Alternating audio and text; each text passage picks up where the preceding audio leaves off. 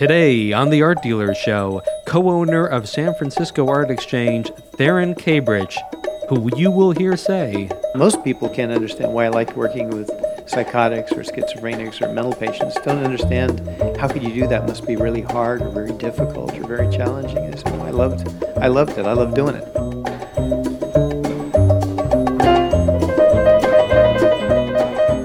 This is The Art Dealer Show, a podcast about the people who sell art and for the people who sell art. My name is Danny Stern, and welcome.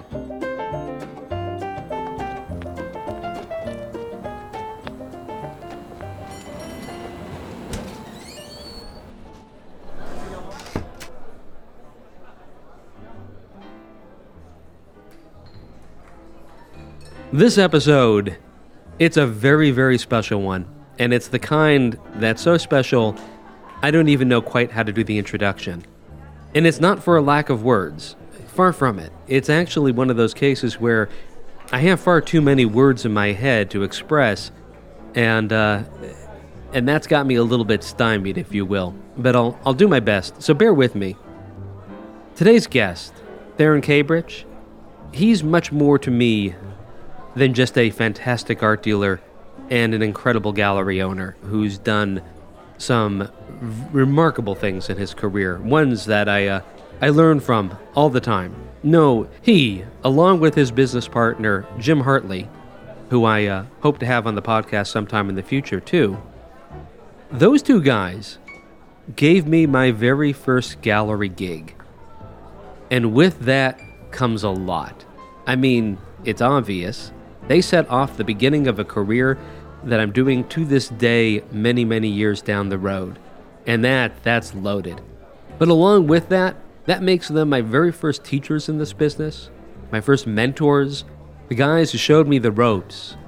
And uh, maybe more important than that, the first role models I had of people who made a life's choice to sell art for a living. And with that, one other note. If Theron was a different person, if Jim was a different person, if they had different personalities, if they had different ethics in what they did, if they approached it with a different temper, I don't think I would necessarily be in this business. The industry, it attracted me, it wooed me, but that alone, I don't think that would have caused me to choose this as my life's choice. No, I think it was because of the people who delivered that industry to me. I think it's because of the people who demonstrated the job to me. I think it's because of who they are. And I've been giving a lot of thought to this. What, what about them? And, and I can go on forever, far more than I think you want to listen to in this introduction, about the many different qualities they had that, that attracted me to the field that they chose as their own. But I kept on coming up with one, and that one was this they possess, Theron specifically, an enthusiastic curiosity that is always approached with great joy and pleasure. There's an ease about it. But that curiosity is what drives him forward every single day when he enters into the gallery. He's excited about what he does, but that excitement comes from wanting to know how to do what he does better, wanting to know what makes the artist he represents tick, wanting to understand a little bit more about what it is inside collectors that draws them towards the art that he represents. That comes from both a deep intellectual place as well as a profound emotional place. That, I think, is what wooed me in the most because that was what I needed to find in any career that I was to set out for myself. At least seen through their prism, had it in spades. And most days, most, most days, I thank them. I thank them for being who they are and showing me a path into a field that has been incredibly rewarding and doesn't cease to this day of exciting me and giving me new stories and adventures. And there are days that I curse them. And some of those days I even call them up and I have cursed them. But uh, I'll keep that between the two of us. Also, while giving this some thought and going over my early days in the industry and what it was about them that helped me become attracted to it, one story, one, one memory kept on coming into my head over and over again. And it's not the best story I have, but it's one that I think if you've been doing this for a while, you're going to relate to. I had uh, only been working with them for a few months.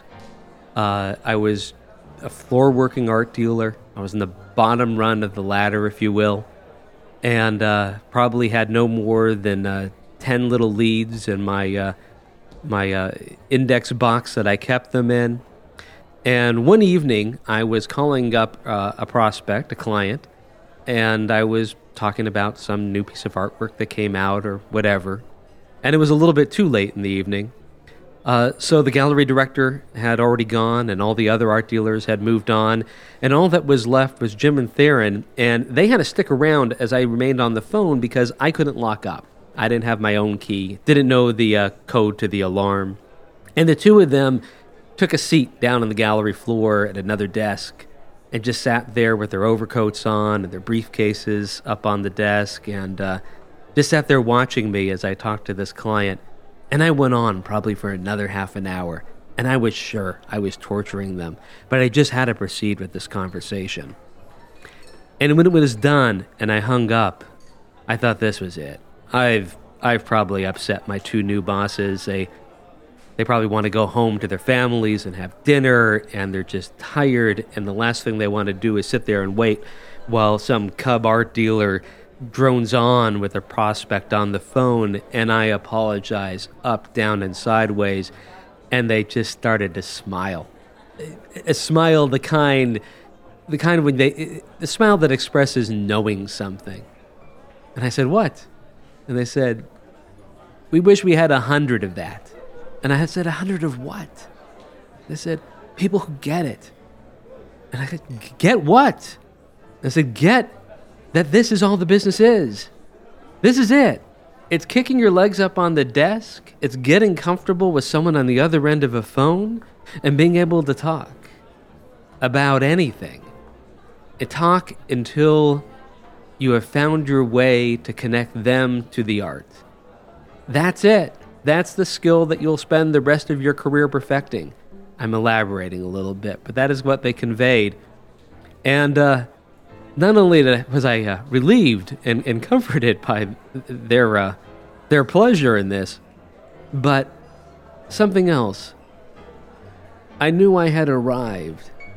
I knew whatever this industry was, where the art of it is sitting down, connecting with another person, just being able to shoot the shit until you find your way to the goal, well, uh, I was home.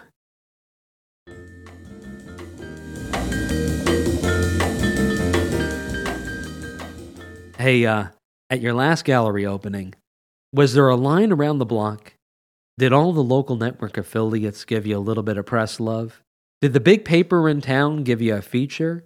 If the answer is no, then you need to take a card out of your friend Danny's Rolodex. You need to call up a professional publicist who does nothing but specializes in our field and our field only. I'm talking about our sponsor, Relevant Communications. Go check them out at relevantcommunications.net. Now, their owner and founder, Allison Zucker Perlman, along with her team of professional publicists, they are the champs at this. The things they do and the people they do it for will impress you to no end. You need to go take a look at their site and then you need to give them a call immediately. These are the specialists in a field that requires specialists. Relevant communications. I've used them many, many times and have never been sorry. You know, I can only think of two basic ways to figure out what's going on in our profession from day to day and moment to moment. You can do what I do board a lot of flights, travel all around the world, visit with hundreds of galleries, meet the hundreds of gallery owners, uh, and the thousands of people who work on the floors of those art galleries, and ask the questions: What's happening? What's new? What's selling really well? What what what things have you figured out this year that you didn't know last? Or you can actually read a publication who does all of that for you Art World News. Art World News has been doing this for 20 years now. They've been following every single little aspect of our profession, asking the questions, reporting the exciting news, telling us what's changed on our frontier, and they've been doing it beautifully and respectfully. Art World News is a publication that I read from cover to cover every single month, and I hope you do as well. They're not only a fantastic sponsor of this show, but they are a part of my regular routine in learning about what's going on in our field. Before we go into our conversation with Theron Kabrich, I want to create a little bit of a mental image for you. I want to describe his business. He's going to talk a lot about his gallery, of course, but I know it firsthand, and, and I think I owe you a description of what it's like, just so you have a little bit of context. The San Francisco Art Exchange that he owns with his partner Jim, well, it's been around since the early 1980s. And now, that just alone, if you're from our profession, you know a couple things about these guys. One, you know that they really know what they're doing. And the other one, and it's on the same theme, you know they're fucking tough as nails. And that, that's true. But what you don't know about their gallery, if you've never seen it up close and in person before, is it's unlike any other. That it's an expression of their own creativity and imagination, and, and really their ability to see categories of art that others haven't before them. You know, initially, they called the gallery the San Francisco Art Exchange because they planned it to be a blue chip style art gallery exchange, almost like a stock exchange selling commodity level art. You know, Picasso, Chagall, you know, usual suspects. But that quickly went right out the window. They were, if you ask me, far too creative for that. They got an opportunity in their early, early stages to represent a very famous American artist that, because no one recognized them as being a formal artist, the kind of artist that would be in an art gallery, that would be traded amongst collectors, because of that, he had never in his lifetime been seen in a gallery, and they had the opportunity to put on the first show for him ever. And that was the painter Alberto Vargas, the famed pinup artist of Esquire and Playboy magazine. It was just too exciting to not take up an opportunity like that, and they wanted to be the kind of art dealers who did that. Then, quickly afterwards, they got the opportunity of showing the work for people like Roger Dean, who did album covers for Yes in Asia. After that, at some point, they got the opportunity to show the paintings of the rock and roll star from the Rolling Stones, Ronnie Wood. Galleries hadn't done that before. There wasn't rock stars in art galleries, but that seemed like fun, so they wanted to do that. They didn't know if it was going to sell a ton, it just seemed like a fun thing to do. This summer, they've released a series of prints exclusively with the artist Shepard Fairey on the subject of civil rights. Why? Because they care about civil rights and they wanted to be the gallery that would do that too. The gallery changes its form constantly. When you go in it, it's usually filled with photographs by famous rock and roll and celebrity photographers, but there's always a lot of surprises in there as well. It's a unique and special expression of creativity and imagination, and it's one that I am proud to be intimately familiar with. I just wanted you to have that picture while you listen to this conversation with Theron.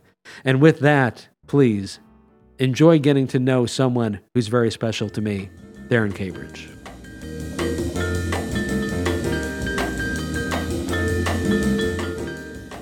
Obviously, you got to pay the bills when you do an exhibition or when you throw th- put things on the wall. Throw things on the wall. You say, "I'm going to put things on the wall."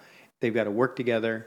Uh, you curate a show. You you compose a show, I guess. I generally don't start an exhibition with the idea, gee, we're going to make money doing this, which as a business person is absolutely stupid, I think. Or most people would, might judge it stupid, but it would be it's a funny. I thought the next thing you're going to say is that's the biggest mistake that other gallery owners have is they start with how am I going to make money doing Uh, this? that, I would say so. I mean, uh, I, think that might be true. I don't know. I don't know what, whether people are making mistakes or not making mistakes because I'm so focusing on trying to correct my own. I don't think about anybody else. I think that puts you apart from a lot of people too. Oh, it does. Okay. Well, maybe. get- I, don't think everybody's working in a vacuum to some extent, and Yeah. usually the problem is, is they think they're in a genius vacuum. But, uh, but I think there's also a, a sort of I'm measure, what am I measuring up to as well. You know? to me, that by itself is just a complete bore. I'm not interested in what anybody else is doing. It doesn't mean I don't care, even if it has nothing to do with me. But for me, it's like, you know, I'm going to dress myself. I want to wear my clothes. I, the clothes I feel comfortable in, the feel the way I want to look, and I'm not going to look around and say, "Gee, what's that person wearing?" I think I'll wear that shirt. Completely uninteresting. for me, it's sort of like what ideas did I work, drive into into San Francisco with, and say that's an interesting idea. Maybe we ought to pursue that, or play around with that, or come up with this concept. Evolution is occurring no matter what. It doesn't matter what I say or what I do. I could be counter to evolution in my own behavior. It's hard to know. For me, I just have to. Um, well, an artist follows a muse, I suppose. So maybe Uh-huh. some of the things I do are muse like. So when I do a civil rights exhibition, or I do an album cover show, or I do a uh, a, a photo essay di- uh, discussing the years 1967, 68, 69, they come up with the idea first, and then you try to make it into something. I think the best painters go to a canvas with fresh, spontaneous ideas. The not so best painters think, what am I going to sell today? I think I'll probably sell roses, so I'll just do bouquets for the next three weeks. And maybe people will buy roses and I'll be able to make money. And if you're doing that uh, as your mindset, at some point people are not going to be interested in flowers. And so it's counterproductive to pre think what you're supposed to do. I'd rather let my imagination guide me and my pragmatism teach me to do well with that, that idea. I've been doing it for a long time and and it's always stressful, it's always challenging, it's always difficult. You're always trying to um, solve problems, which I think is what business people do anyway. I think their chief their chief requirement in any business is problem solving. Yeah, but you seem to be describing it in a really specific way, actually. And, and, I, and I kind of, two, one thing that's really stuck in my head that you were talking about earlier, which is, and I'm going to get back to it in just a second, As you said you started as an artist. I, I've known you for 25 years. I didn't know that about you. And, um, but after you said that, I kept on thinking about how it it sounds to me more like sculpting. You know, they say in the cliche in sculpting is it's about chipping away what's not the sculpture. And when you start describing these shows, you know, that are theme based as being your your initial impetus of doing something, it almost feels like what you're describing is doing that. It could be. I mean, in various there's different you know art art related metaphors for it. You know, what does an architect do when they build a building? They sketch it out and they figure that you know you got to you have to obviously structure a building or design a building so that the laws of physics are honored. Otherwise, the building collapses. So, in many ways, painting is like that. You have to. There are rules to painting. There, whether they're instinctive or they're conscious, there are rules to composition, color theory, and in sculpture, same thing. A well composed sculpture is one of those things that uh, if you're going to chip away certain parts of that stone, you're not just arbitrarily chipping away pieces of the stone, you're conceiving a composition that follows in a certain aesthetic balance. It's, it's off balance as long as some of that stone is not removed. Sometimes when an artist will destroy their work or slash their canvas or toss it out, it's because the balance just can't be achieved and it becomes maddening to even look at it. Okay, so what's the gallery equivalent to that? Hmm, good question. I don't know. I mean, these are great metaphors, but every step of the way, I was thinking, yeah, there, there's rules of physics here. You know, what are those physics in our business? And there's, you know, there, there's a point when you're adding and you're building, and there's a mm. point when you're destroying. And but are are there any cautionary, you know, rules that you've noticed about your own version of this? I mean, it's a cliche talking about getting outside the box or getting distance on a thing or getting away. Sometimes, if you're so in the middle of it, some, it, it you're lost. You have to be willing to surrender to the idea that you are lost. And if you're going to survive it and you're going to do the better thing than being stuck in this crappy thing, you have to be willing to take away, get distance, go away, forget it, drop it. Think about something, uh, let yourself think about th- something you've never thought before, which is kind of an outside the box thing. Get out of the paradigm you're in because you're trapped.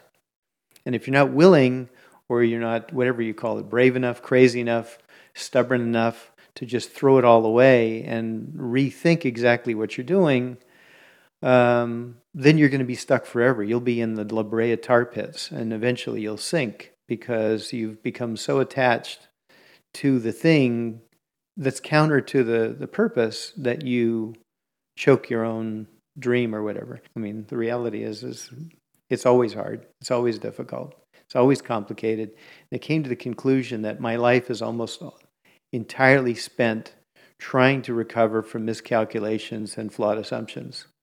And to the degree that I can recover from those, 51% of the time, um, I'm getting somewhere. And it's the other thing about our business, I think, which is pretty wacky, I guess. I don't know. I guess it's wacky. Maybe it's what everybody does. I almost feel like I'm not, I'm never getting rich doing what I'm doing. I'm never making money. Uh-huh. I'm always taking the money I've got and putting it into something else that makes moves the you know again the metaphor it might be a train and the train is on the track and you just want to keep laying rail because you got places to go. And that's part of the process uh, that's the practical aspect of creativity. And i think in uh, an artist a great artist i think uh, might be seen as a, a, pragmatic idealist. You got somebody that uh, has this great passion, a vision, something they want to execute, something they want to manifest. But it'd be hopeless to try to manifest anything of value if you're not disciplined to execute in a way that fulfills that dream and makes that dream real. Great technique, great passion, both. Can't have one without the other to make great art. It also seems to be it's a world that's fraught with dichotomies too. You know, and I don't mean just our world or just the artistic world, but our society in general, where we've got these two conflicting canards uh, that you know there's the the guy who's bucking the system you know is going up against it and then the long run just because they persevere to persevere, you know, and pushed and pushed in the light of all contradictory information, you know, failure and other people telling them that they're wrong. They succeeded and they succeeded in a bigger way than anyone else has. And I think there's a big danger in that story that gets told. And then there's the other side of it, which is kind of goes back to your point about physics to all of this, which is, well, no, there, there are rules here, not rules that are in the abstract form like they're, you know, imputed by other people, but you know, they're real like physical law universe kind of rules. You know, I, I know for me, every decision I make is always fraught with that pull, which is I have an idea and it seems to be going against what a lot of other people think. So, am I either that crazy genius that perseveres in the future, or am I just that nut job that spends the rest of his life chasing the wrong idea without checking in? Or the nut job that chases the right idea but but you don't know. There's no way to measure it. And I guess you know. I mean, you said at one point, which is the constant adjustment. But I, I want to jump back. You, you, said you started as an artist, which I think is really interesting because one of the things that I get, I'm really curious about in doing these you know series of conversations, is the fact that I think I don't I don't know if I've ever met anybody in our business where this is their A plan. You know, someone that grew up and said they wanted to be an art dealer or something like this. And I'm really fascinated with where people started. I mean, one of the ways you may know, I mean, I've known you for a long time, I have a, a hard time talking about myself, telling my story. I always come up with a certain structure of the things I cover in my story, and so that's what the story is.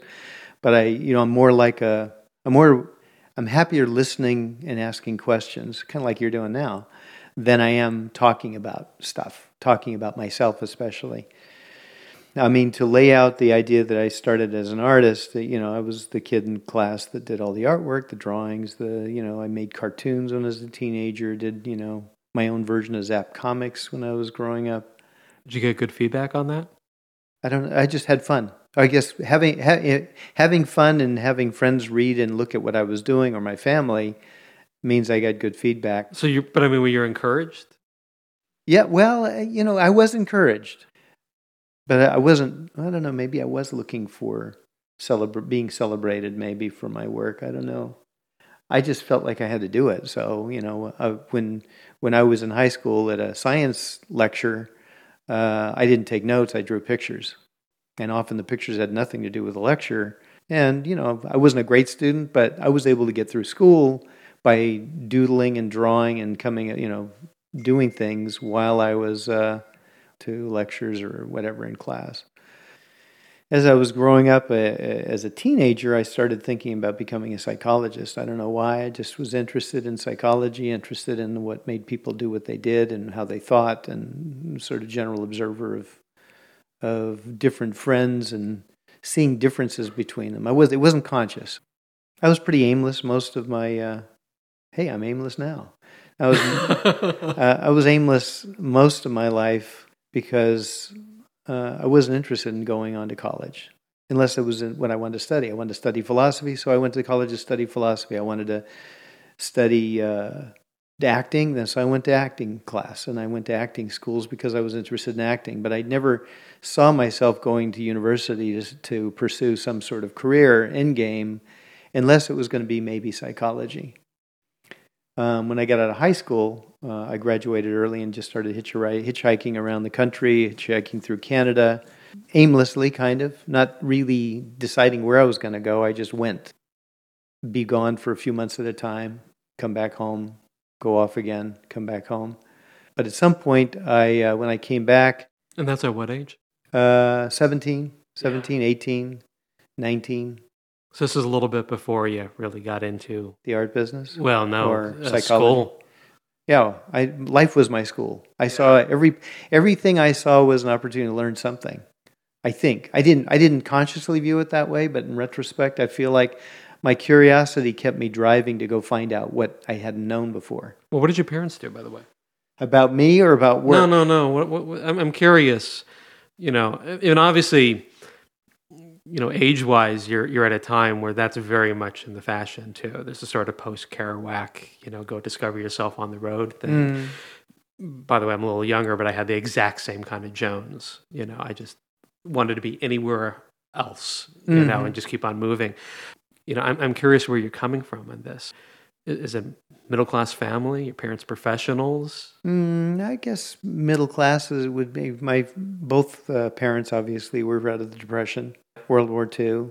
Uh, wanted everything for their kids, and uh, it's compl- complicated. It's complex because you're thinking of I'm the oldest son, firstborn big expectations on the son to become somebody, make a, make a name for himself. Well, not make him a name, but make a career. Yeah. So that he will prosper and survive. Blah blah blah. Were you feeling that pressure at the time? Uh, for a little while, you know, I was uh, I was pushed to be, you know, as a baseball player when I was a kid, all star game, great player, supposedly.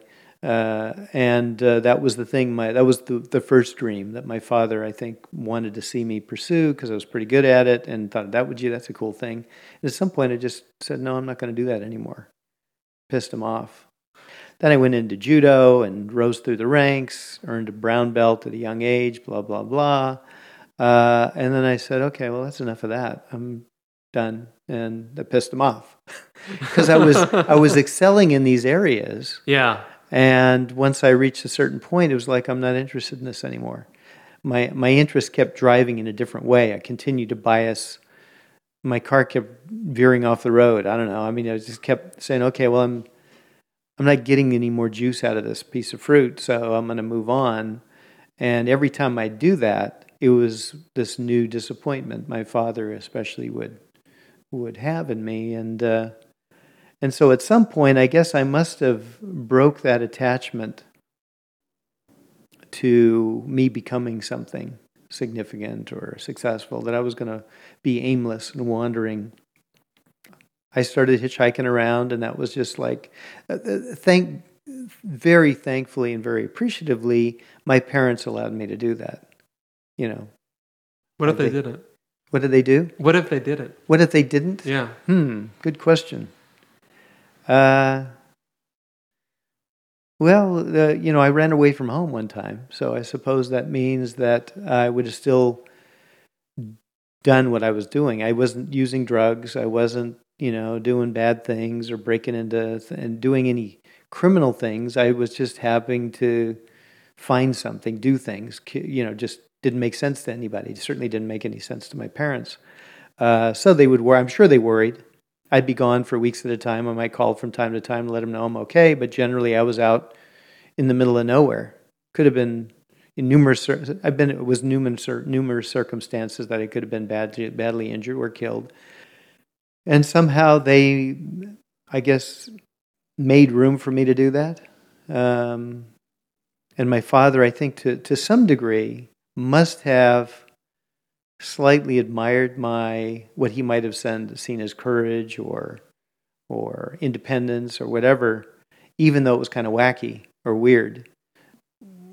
when he saw me just doing what he considered aimlessly moving here or there, never going to amount to anything, doing this job, that job, boutique job, whatever. I mean, he saw art business as sort of a boutique thing. When he saw that I'd opened my own gallery, it was quite large, 3,000, 4,000 square feet. He came to see the gallery for the first time. And he told me after he was there, saw a staff of 15 people working for me or whatever the number was. Is this the uh, gallery you have now? yeah, Same place? yeah. Yeah. Uh, and he, he said something. He said, You know, I ne- you never did anything the way I wanted you to do it. And he said, Yet you figured it out. Something like that. He, he gave me credit for being able to make it my way, kind of. And, you know, he died a couple of years later, but he openly said that after visiting my gallery for the first time. That must have been fantastic. It was. It was special for him to, you know, he was, I don't know, I would, I guess I would say that he was fairly guileless. He said what was on his mind whenever he wanted to and didn't have an agenda when he said it. So, There's kind of that neat duality too, isn't there, with kids, where you simultaneously can get excited for things that are achievements that they want and be happy for them, as much as get an enjoyment out of them doing something that maybe you don't think you did yourself yeah. and yeah. I- and wanted to, obviously. yeah. I think maybe my- not be an art dealer, but getting something in your life that maybe reflected a little bit more personal passion or something you can declare as being your own more. I think my father's generation, or at least him, and I think it was pretty common for Depression era, especially, is that, and maybe even prior, is you you just work at a job. You're going to hate it. Yeah. You do it for 30 years, you retire. You're going to hate it for 30 years, and you're not going to want to do it, but you just have to do it. And you just, that's it.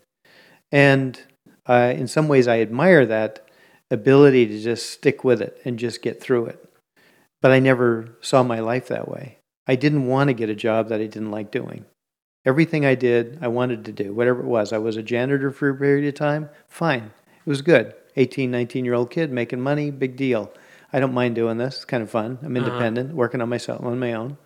Uh, eventually, I went into uh, a community uh, drug center and uh, did counseling, drug counseling, suicide prevention, uh, some family and couple counseling. Now, this is after training. you obviously got your degree in psychology.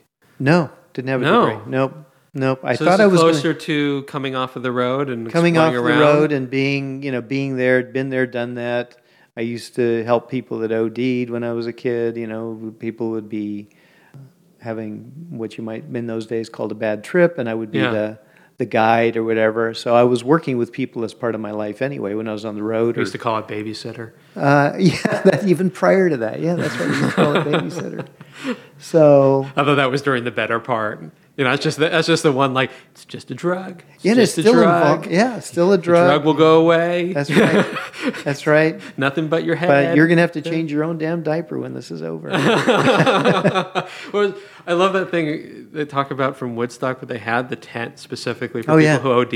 Oh, yeah. And the whole tradition of the tent was once people got topside on the drug and started sobering up and coming around, they said, "Now it's your turn. Like you got, uh-huh. you have to stay in this tent and take on And the help next, the next guy one. that Yeah, comes it's on." like that, yeah. That's how that, yeah. Yeah, it's like a warrior that takes care of wounded warriors, kind of. I mean, that's that's crazy. So, so how long did you do that? Well, I worked in a community uh, drug council. You know, I was a crisis intervention guy. I was the team captain. So, three o'clock in the morning, you get a call at the house, and you got you get in your car, pick up your team member, and go find out what's going on. Somebody's going to kill themselves, or they're OD'd, or and you assess the situation, make decisions on site. Don't worry, keep walking. That's whatever you do to keep keep them stitched together during that time. Everything is fine, or you or you get them set up to go to the hospital. Yeah. And so you make those, you know, midnight, post midnight, middle of the, you know, wee hours of the morning kind of decision. So I did that for a period of time. Not to jump you along, but I'm guessing that's what makes you feel like psychology is the direction to go into. That you feel positive Yeah, well, yeah, I liked it. about this I liked it a lot. experience. Yeah, I liked it. I enjoyed the process. I liked working with people. I liked, uh, I just enjoyed it. So some of my colleagues at the drug council told me that they just picked up a, they, they're working at a mental hospital in town. Yeah. It's a mental hospital, and they said, You'd be good at this. You ought to come over and apply for the job. And two of them were there already, so I went over and, and I was hired on the spot. Worked on the lock wards in a private mental hospital for about uh, two years. uh, psychotics, schizophrenics, antimanic depressive, m- multiple diagnoses, uh, some dangerous, dangerous to others, some dangerous to themselves. Now, I have the unfair advantage that I know that you were. This is the hospital where one flew, flew over the cuckoo's nest was written. No, that was the next hospital. That's the next hospital. That's okay. right. Okay. Yeah, but that was where I got my feet wet, and I Because you know, I can't help myself now. Like every time you're talking about what's looking like on that ward, I'm just You're seeing projecting to them- cuckoo's nest. Exactly. I get it. exactly. Well, that leads me to the next uh, the next chapter is that I ended up uh, then getting a job at the Veterans Administration Hospital in Menlo Park. Did that bring it to the Bay Area? No, I'd always lived in the Bay Area. Oh yeah, you're native? I was always okay. a Bay Area kid. I mean, even though I was jumping around the planet, I'd always come back here. So I'm, I grew up in the Bay Area and Okay. always keep coming back. So I was um, brought into a program to to work on a study that had a particular study in in treatment of schizophrenia. And by the way, this is the same hospital and some of the same psychiatrists who came out of there were part of the acid cool, uh, uh, the acid test. Not not Ken Kesey's version, but at the time, some of these people were experimenting with a new drug and they saw it as a treatment for schizophrenia, which was LSD. You know, there's a number of people testing the program, so some of these people were still working on the on the ward when I when I started there. Uh, one of the nurses I worked with uh, ran the night shift when Ken Kesey was working on Cuckoo's Nest way back prior, and remembered you know him typing away at his typewriter and so I worked on the ward where people came in right fresh off of a crisis, psychotic break. You know, they were talking to, they were hearing voices, they were talking out loud. You might have been Satan or you could have been an angel when they came in. And so you're dealing with uh, really patients in super crisis. They can't be on the street because they'll either kill somebody or kill somebody else. Then at some point, then I went from that locked ward, maybe a year I was on the locked ward working with patients. And then when patients would, what you might call stabilize, no longer hearing voices, that kind of thing, they'd come onto an out semi outpatient thing. And so I ran that ward forever. I'm sure I worked with some of the guys that that uh, were profiled in Cuckoo's Nest, maybe one or two. Uh, when Ke- Kesey wrote Cuckoo's Nest, Some of the patients. Uh, some of the patients and probably some of the some of the aides, Uh-huh. maybe could be, could be. I don't want to say that's who they were because these the guys I worked with are really nice guys, but there might have been guys that It's weren't not like so you know who Nurse Ratched would have been. Well, it's interesting. The nurse I worked with has said when Kesey had finished that book, um, there were three nurses that worked at at the Palo Alto VA were convinced that they were Ratched. Each of the three thought she she was it. Turned out they were composites of these three nurses, but they were all pissed off with them because you wrote about me. what an admission that is, huh? Well, yeah, isn't that telling that it's instead of a complete denial? yeah. And what do you imagine, like whoever it would be, if there was one nurse that it was being profiled on, that would be the one that would be like, "Well, I know it's not me." Yeah. Yeah, And here are three that probably said, "Oh, you're just trying to take me down," and said, "Yeah, there's probably some reality in that story." But that book was already written before you even got in there, right? Oh yeah. In fact, when it so was, that was in your head as you're you're in that place. I mean, imagining you read it. no, I hadn't read it up to that point. No, No, so you didn't even know a no, reputation. I knew it I knew a lot of the people who worked with him before I actually knew the story. Okay. I mean, I did know the story. In fact, I remember probably the first year, the second year I was there, uh, several of us said, "Why don't we go see the play?" And it's interesting to be there with the older nurses who were part of the the entourage that went there to watch the play, who would have known Kesey, and that's why they wanted to see the play. So I did that for a period of time. I did that for two years in the VA. Great experience. All this time, I'm doing this work in psych, and maybe I'll go on to become a psychologist. And my father could never get why I liked it. In fact, Huh. most people can't understand why I liked working with psychotics or schizophrenics or mental patients. Don't understand how could you do that? It must be really hard or very difficult or very challenging. And I said, no, I loved, I loved it. I love doing it. So I guess if your mind is open, you're learning stuff all the time. So maybe that's the, the thing. I'm always interested, always curious to learn things. Have to, you know, there's a line that uh, Picasso had, which maybe I related to right away. And the line was something like, I have to do the things I don't know how to do so I can learn how to do them. And the process for me is almost always trying things. And often I screw things up because I don't know what the hell I'm doing. So if they're, they're critical, then probably I'm the wrong person in the room. But uh, there's this always this idea of seeing what's new, trying something different, going somewhere I hadn't been. So uh, when I finished with the VA, well, finished is not the word. I, I, I, was with the VA for two years. That was, that was four years in institutions, and then um, I decided I wanted to go around the world.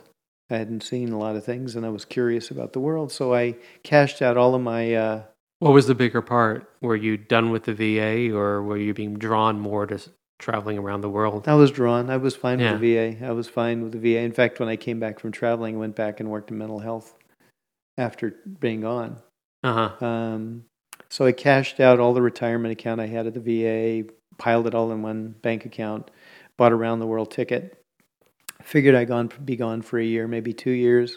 Charted a whole bunch of countries I wanted to see, go to, see what it was like, and uh, there's not a single place that I went to that I had a plan.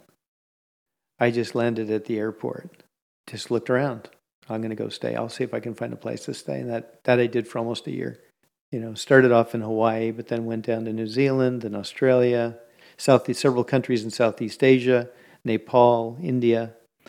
And I was planning to continue to move further west. Uh, I like there's an obvious arc, by the way, to what you're describing there. It's this kind of every step I, am hearing it as a traveler is a little bit more of a challenging type of place to go. You know, right. Hawaii is like the, the easiest place so anybody point. could possibly oh, yeah. go to in the world virtually, yeah. right? You know, yeah. other than maybe now Las Vegas. Mm. You know, and then of course New Zealand. All right, it's, it's different. It's, it's another okay. country, but but it's English speaking you know? Sure safe so relatively and, safe. and they're also kind of come from the same place. They're offshoots from england just like we are you know and speak the same language. Right right. I'm, I'm, waiting for the next one that you're going to tell me like you know well then i was hanging out with the uh the bogey tribe.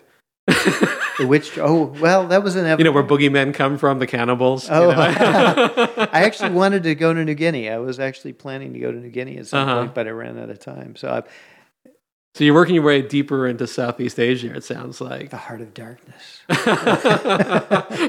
yeah, I went out in islands and slept in jungles and uh-huh. huts and just wherever, just meet people and steamers and trains and tons of experiences. Uh, I remembered at least three times having a nightmare that I was back home.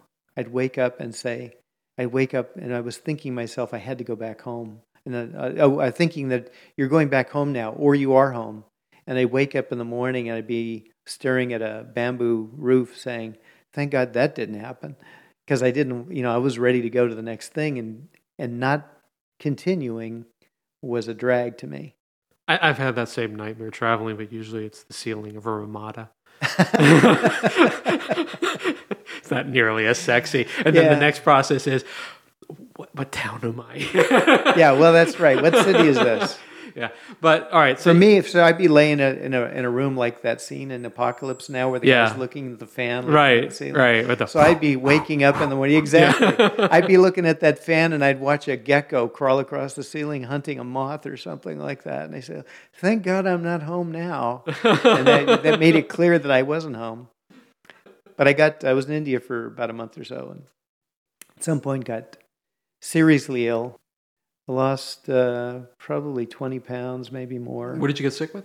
Uh, I ended up getting hepatitis, mm-hmm. uh, probably from a street vendor. I don't know what, somewhere in Bombay, and uh, and I was misdiagnosed at first, so I just got sicker and sicker and and uh, weak. And so when I finally got diagnosed with hepatitis, I probably weighed about 120 pounds. You know, where I'm at right now, I'm probably weigh 155. So so I wired home and I said, listen, um, uh, sick or whatever, I'm flying back. Let them know that I'm, I cashed in my ticket, ended up flying back. And uh, so that nightmare did take place. It just didn't take place the way I thought. Yeah. The irony is. Well, you were right in the sense that it came to an end. It came to an end. And, and it was taken away from you. It was taken away based on, you know, risk. Right. And taking risks ultimately caught up, but, you know, could have been worse. There were plenty of times I could have ended up in got in a big argument with a with a customs guy in uh, in Rangoon in uh, Burma, and uh, those guys could have slammed me in the jail. They just could have put me in jail and you know said get your let your country get you out of here because uh-huh. I just was arguing with them. But there's been several different times where I could have been locked up just because I was in the wrong place at the wrong time, or killed, I suppose.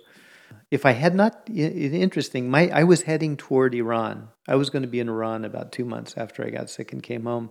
Coincidentally, I would have been there during the revolution had I ended up in Iran at the time that I was planning to be there. I looked at, you know, different calendars and different timelines, sort of saying, I wonder where I would have been then.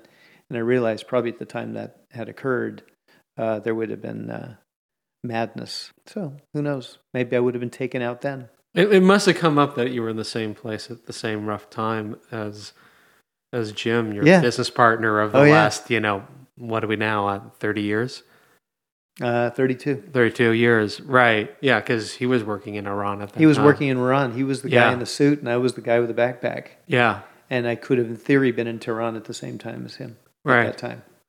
Yeah, I think we got the makings for a sitcom. The guy in the suit, the guy in the backpack. You know, I thought I was living a sitcom. I mean, it's like, isn't it always it's a setting, right? It's like, all right, the place is Iran. This guy's suit. this guy's He's a hippie on the road. and together they have a musical act at the Hilton. You know, Dharma and Jim.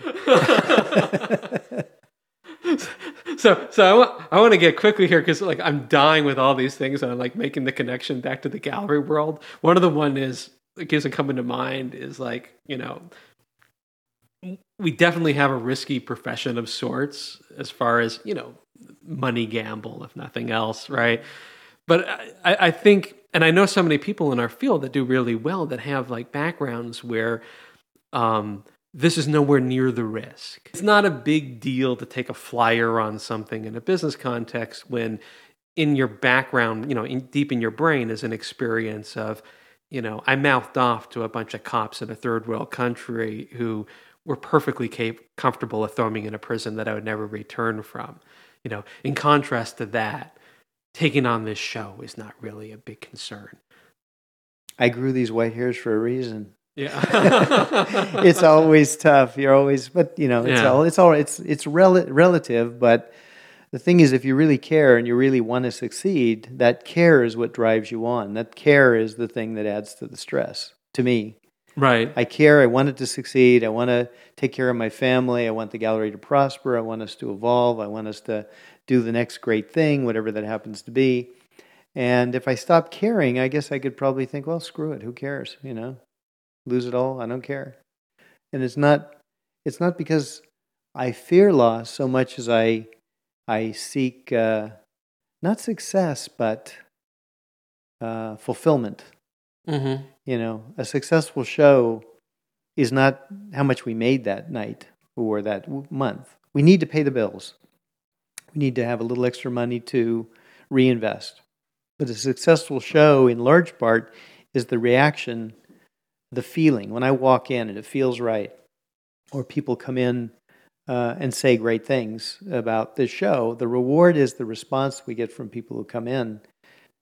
You know, I often tell people that uh, because of what we do, because because of the art we focus on, which is pop culture, I could have a a uh, a very successful CEO of a company, tell say a Silicon Valley company, knocking down three to five million dollars a year or more, and they'll come in and they'll like what we have, and they'll gravitate toward an image, for example, of Jimi Hendrix, which is one of my favorites.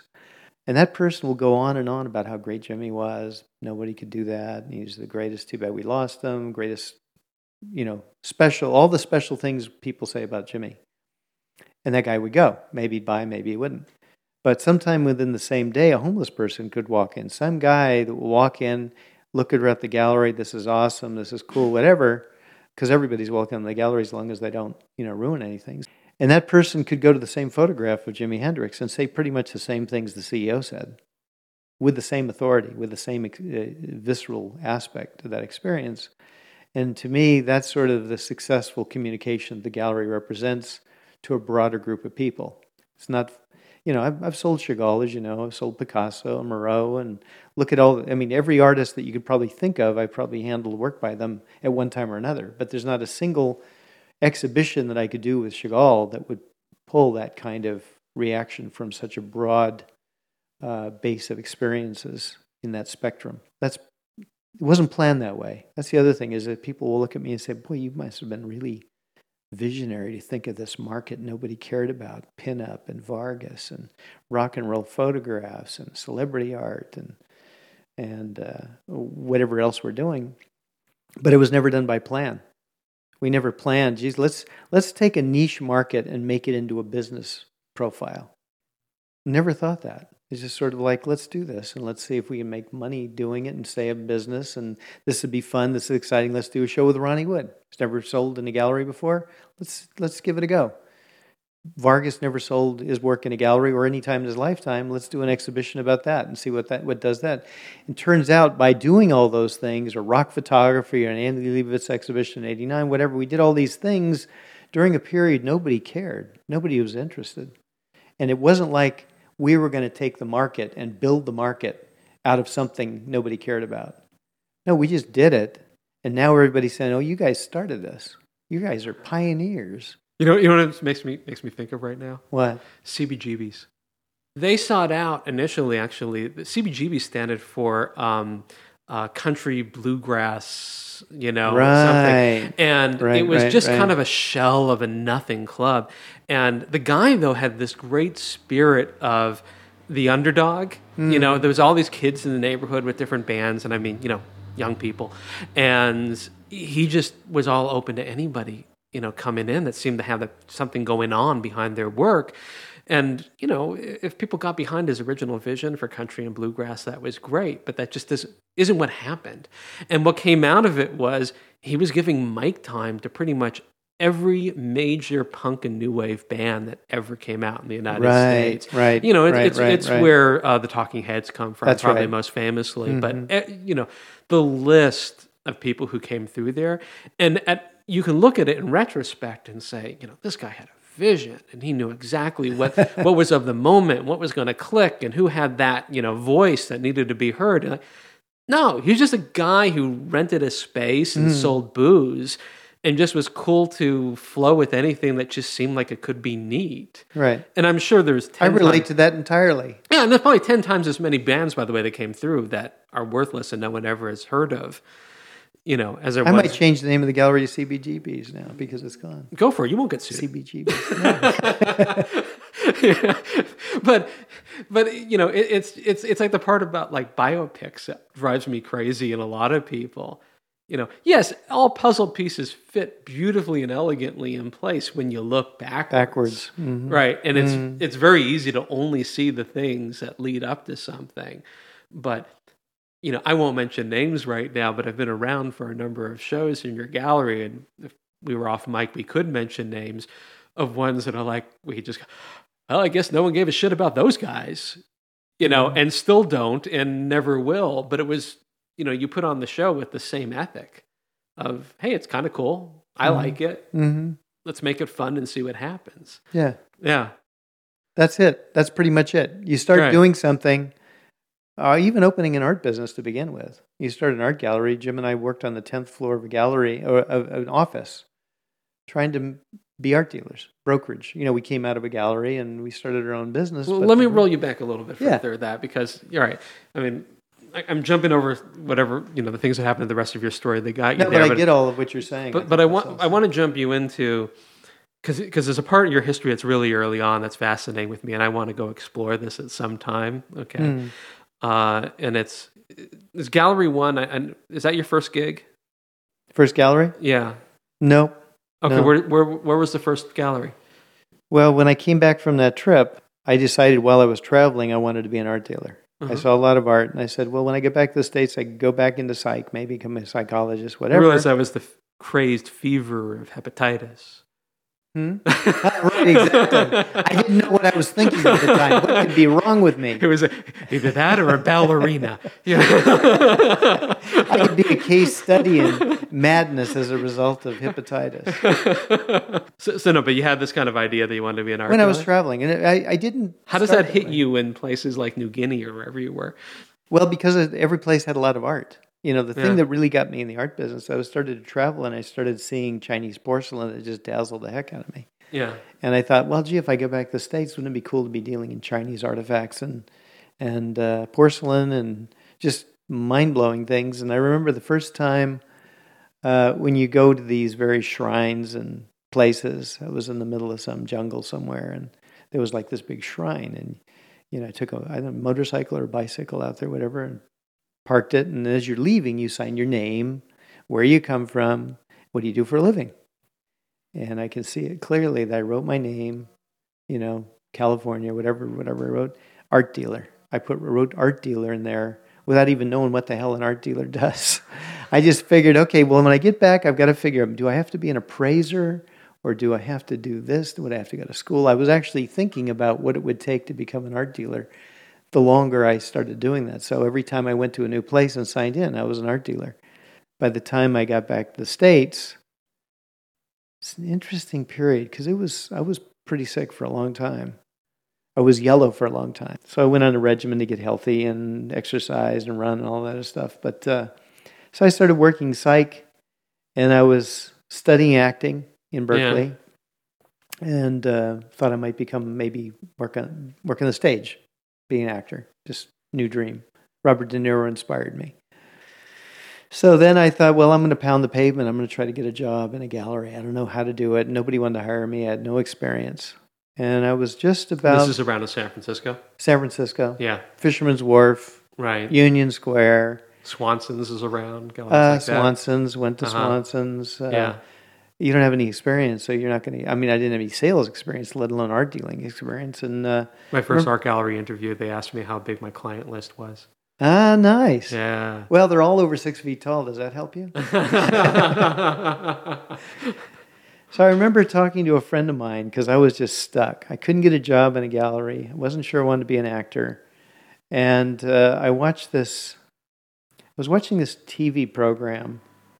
Uh, it was when there was a lot of uh, people leaving Cambodia because of what was going to Khmer Rouge and that sort of thing. And I watched these kids just trying to get out of there. Get so on mean, this is the, the, boat people period. Well, and it's uh, just prior to, fields. Yeah, it was a po- it was right on the killing fields time, and I was watching these kids just trying to swim out to this cameraman's boat while they were yeah. pulling away, and it just broke my heart, and uh, it made me remember that I was only in that part of the world just a few months prior.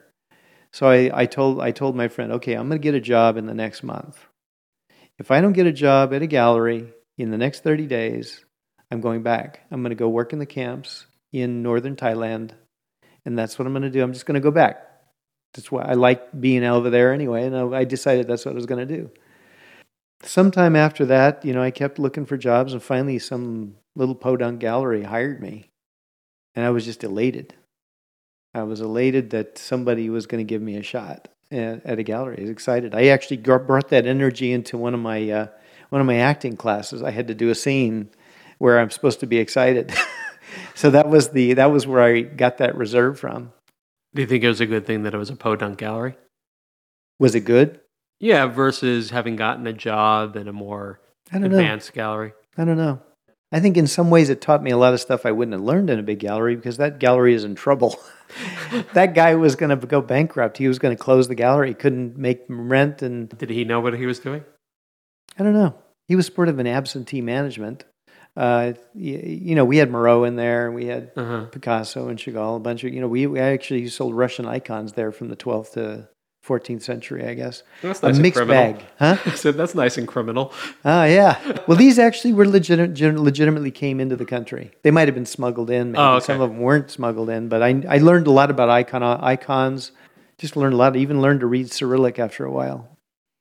So at some point, he was going down the tubes, and this other guy that was there and I decided, why don't we just buy this gallery? Isn't that wacky? Kid, 26 year old kid or whatever, 25, 26. Uh, so let's just buy this gallery. So I put up money, and he put up money. We paid a rent. We negotiated with the landlord who owned the hotel that uh-huh. they was renting. Uh, turned out not to be working well. But while we were final negotiations, we are actually competing with another outfit. And so. You just didn't like them? I don't know what happened in that room. I don't know. The landlord is a pretty tough customer rude, gruff, cigar out of the corner of his mouth, that kind of thing. Uh-huh. And uh, the guy that was negotiating, the two guys that were negotiating, one came into the gallery because it was going to be our turn next. And he looked at me and he said, I heard some things about you if this does not work out, I'm opening up a gallery in Sutter Street. You come up and see me. Huh. And I said, okay, well, and then we went and we failed, and the gallery vaporized, and I went up and was the first hire at the gallery, Gallery One. On Okay. Saturday. That's This is what year? uh, 1980. My Which is, first my uh, first day as an art dealer in that little gallery, Union Union Art Gallery, was August 3rd, 1979. Uh huh. August 3rd, 1978, I was probably in Nepal or in India.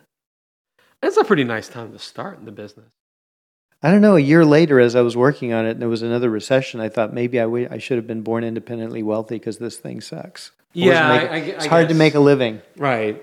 I mean, it, I like doing it, but I realized I wasn't making any money because in those days, if you were working in a gallery floor, there was no draw, there was no cushion, there was nothing. yeah. You go in and you sell something, you make money. You go in and you sell nothing, you make no money. hmm So how are you going to pay pay your bill? So at some point it got depressing because that was during the beginning of a new uh, a new recessionary period, and we had great stuff in there. You know, we had one of the original Andy Warhol soup cans in the show in one of the shows we did. We had Rauschenberg, we had Miró, Dali, uh, Rockwell. I mean, great stuff. Couldn't sell it.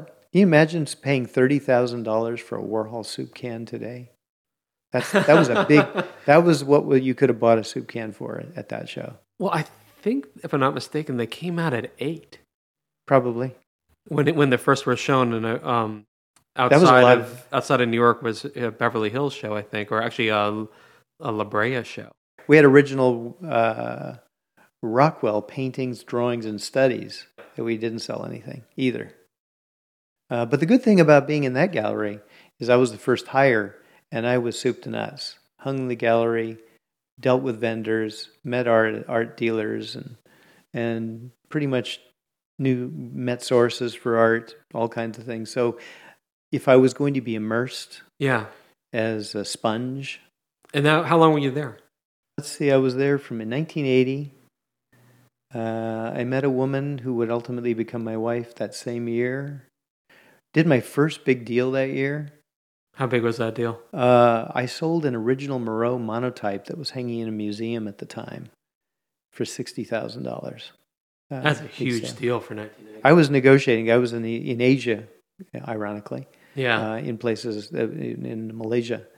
And we did that deal over the phone. 1980. Can you imagine that? I'm just thinking about that right now. Yeah. Back in those days. Son of a gun. and those huge phone deals are surreal, aren't they? Yeah. Isn't it weird at the end of it? It's like I said some things, and then he said some things, and now I'm hanging down, and sixty thousand dollars has just transpired. Which you know, in today's money, is more like saying a half a million dollars Like that. Mhm. transpired. And I had Yeah. only been an art dealer for less than a year. Yeah, So it was like a brand new thing. And to me, it wasn't. I you just know, I had that experience in your gallery. Yeah, vaguely. What About nine months in, I did 125. What was that? Was that a, what was that? A Vargas? It was a Vargas. It was Uh-huh. the hand piece. She's like single, like a study of Oh, hand or something like that. Yeah. Yeah, yeah. Good work. Sold it to a doctor. Had a little help. Team was on it. Uh-huh. Yeah. But I went through the biggest case of postpartum depression after that. And it was because when I started, you know, less than a year prior to that, it was like that was my goal. When I have sold a hundred thousand dollar single piece of artwork, I know I have I hit some sort of milestone that mm-hmm. it gave me a right to say I've done something. You know, I've, mm-hmm. I've come a certain distance in knowing how to do this job. Mm-hmm. And then it hit way too early for where I set the marker. and, it's, and I had in my mind, I'm going to spend the next 20 years chasing that high. Be looking for new veins every right. morning, you know? the new the next month started at zero all over again. Right, right, right. And you know, the next day I'm working some four hundred dollar prints, you know. you know, and, and they're giving me a time and they're trying to haggle. Sure, do it, whatever. as far as I was concerned, I the rest of my career is Orson Welles. You know? Yeah, yeah, I did Citizen Kane. Okay, I'll talk about your wine. Drunk and angry.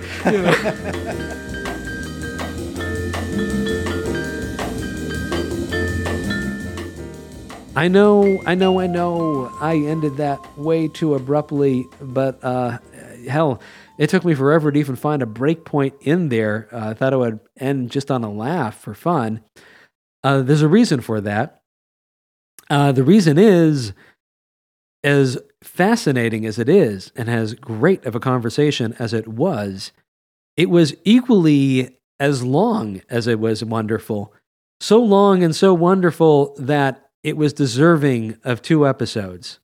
And I tell you, I tried. I, I went at it with a big pair of scissors and I tried to cut down all the fat. And I got to tell you, when you're dealing with a guy like Theron, there just isn't a lot of fat. There's just a lot of good stories and a lot of great information in there. And I just, I couldn't do that to you. I had to be fair. So uh, look forward to that. We'll be back in a couple weeks with uh, part two of uh, the podcast episode. And in the meanwhile, please check out our sponsors. Go give a, a look at, at relevantcommunications.net and check out what's going on with a fantastic publicist, Allison Zucker Perlman, and her team.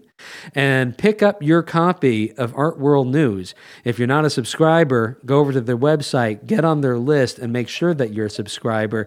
And if you are and you haven't read that from cover to cover, well, well, shame on you. It's worth it. Uh, so for now, until next time, I bid you, my fellow art dealers, a good evening and a good art selling.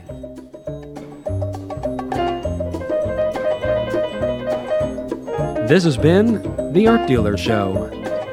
Come visit us online at artdealer.show.